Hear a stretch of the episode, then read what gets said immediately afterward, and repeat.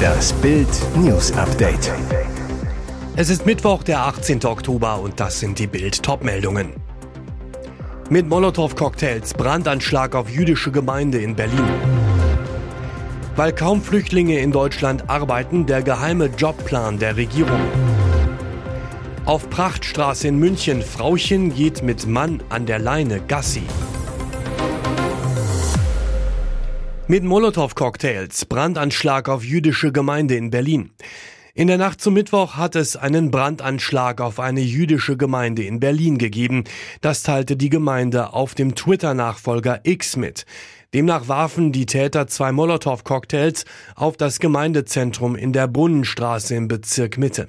Nach Bildinformationen wurden keine Menschen verletzt. Die Kriminalpolizei sperrte den Tatort ab. Der Tagesspiegel berichtete, dass die Molotow-Cocktails funktionsfähig gewesen seien und gebrannt hätten. Das Gebäude sei jedoch nicht in Brand geraten, weil die Angreifer es verfehlt hätten.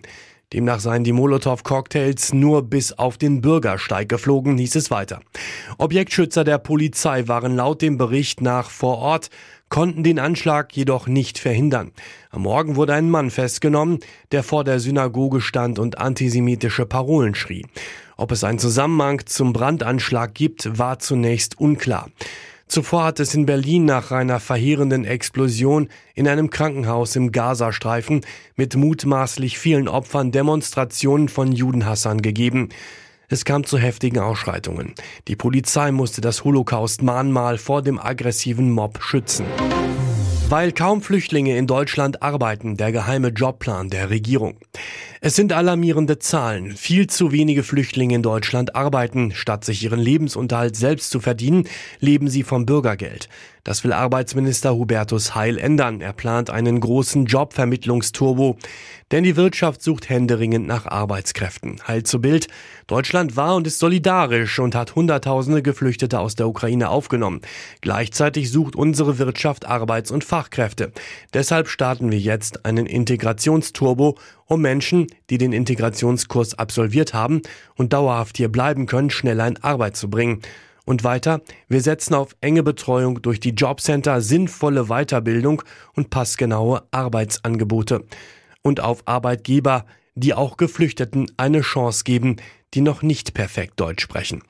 Die Menschen aus der Ukraine, die vor Putins barbarischem Krieg zu uns geflohen sind, haben direkt nach Ankunft Anspruch auf Bürgergeld und dürfen sofort arbeiten.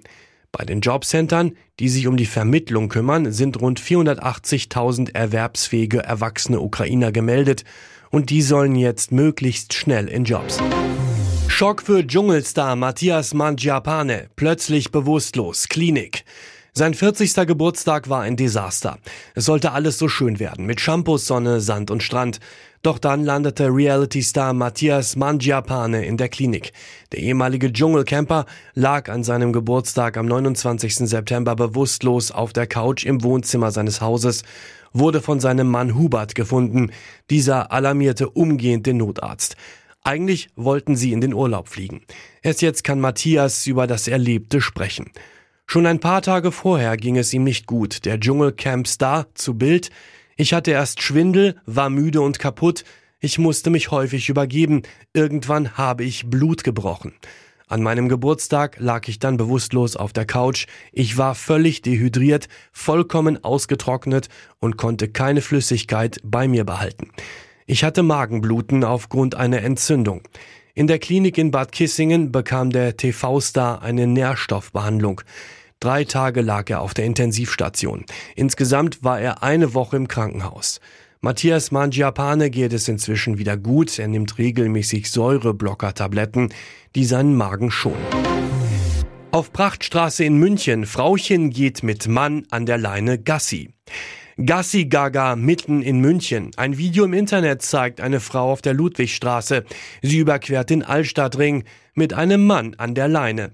Das Video des Instagram-Accounts Münchner Gesindel zeigt die beiden auf Münchens Prachtstraße.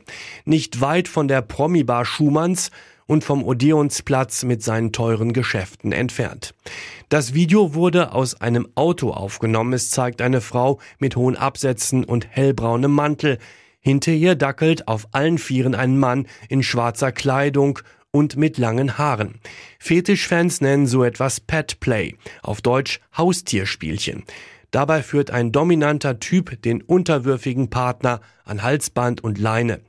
Manche Paare tun gar so, als wäre der Unterwürfige ein Tier, meistens ein Hund.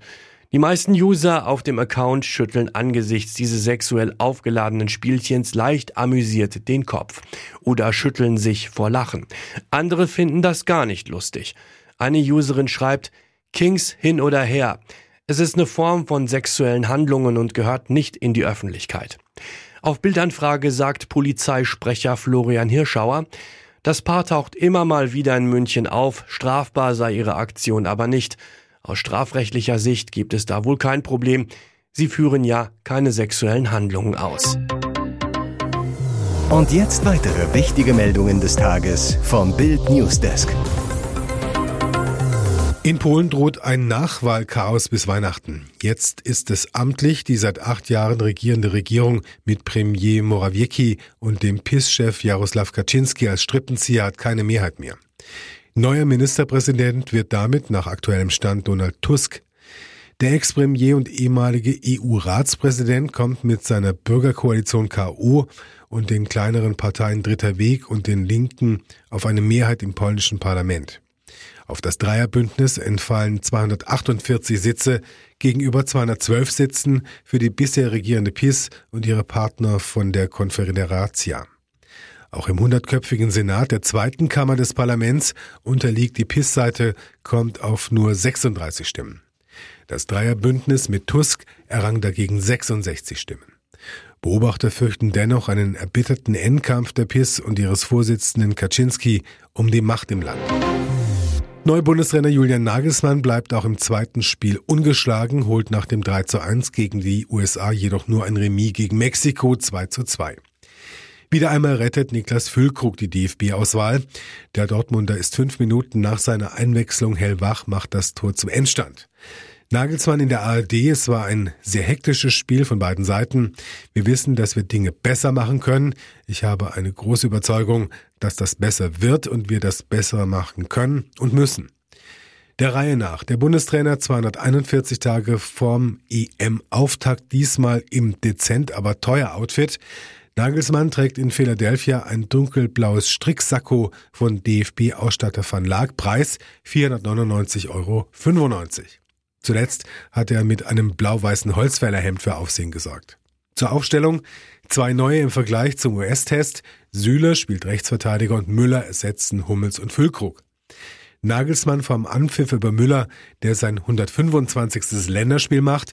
Die Bühne will ich ihm geben, er kann zeigen, was er kann. Los geht's mit 17 Minuten Verspätung. Grund, um das nicht ausverkaufte Stadion gibt es ein Verkehrschaos. Die Mannschaftsbusse stehen trotz Polizeieskorte im Stau, weil zeitgleich die Flyers Eishockey und die Phillies Baseball spielen. 25. Minute Ecke für die DFB-Auswahl, Sané von rechts, Gosens verlängert am ersten Posten, am zweiten steht Rüdiger völlig blank, das 1 zu 0 für die Nagelsmänner. Völlig unnötig dann der Ausgleich für die Mexikaner. Erst steht Müller bei der Flanke von Wirz hauchzart im Abseits, sodass sein Tor zum 2 zu 0 nicht zählt. Im Gegenzug ist zunächst Rüdiger unsortiert. Süle gibt Lozano, traf bei der WM 2018 zum 1 zu 0 Sieg gegen uns nur Begleitschutz. In der Mitte ist erneut Rüdiger zu weit weg. Antuna schaltet schneller. 1 zu 1, 37. ARD-Experte Bastian Schweinsteiger zur Pause. Man sieht, sie tun sich schwer, haben defensiv auch ihre Schwierigkeiten. Nach dem Wechsel tauscht Nagelsmann durch. Füllkrug und Goretzka kommen für Müller und Groß. Die Neuen sind kaum auf dem Platz, da klingelt's, allerdings zunächst auf der falschen Seite. 102 Sekunden nach Wiederanpfiff kann Antuna von rechts flanken. In der Mitte schüttelt Sanchez Gegenspieler Süle ab und trifft per Kopf zum 2 zu 1 für Mexiko. Guten Morgen, ihr Schlafmützen.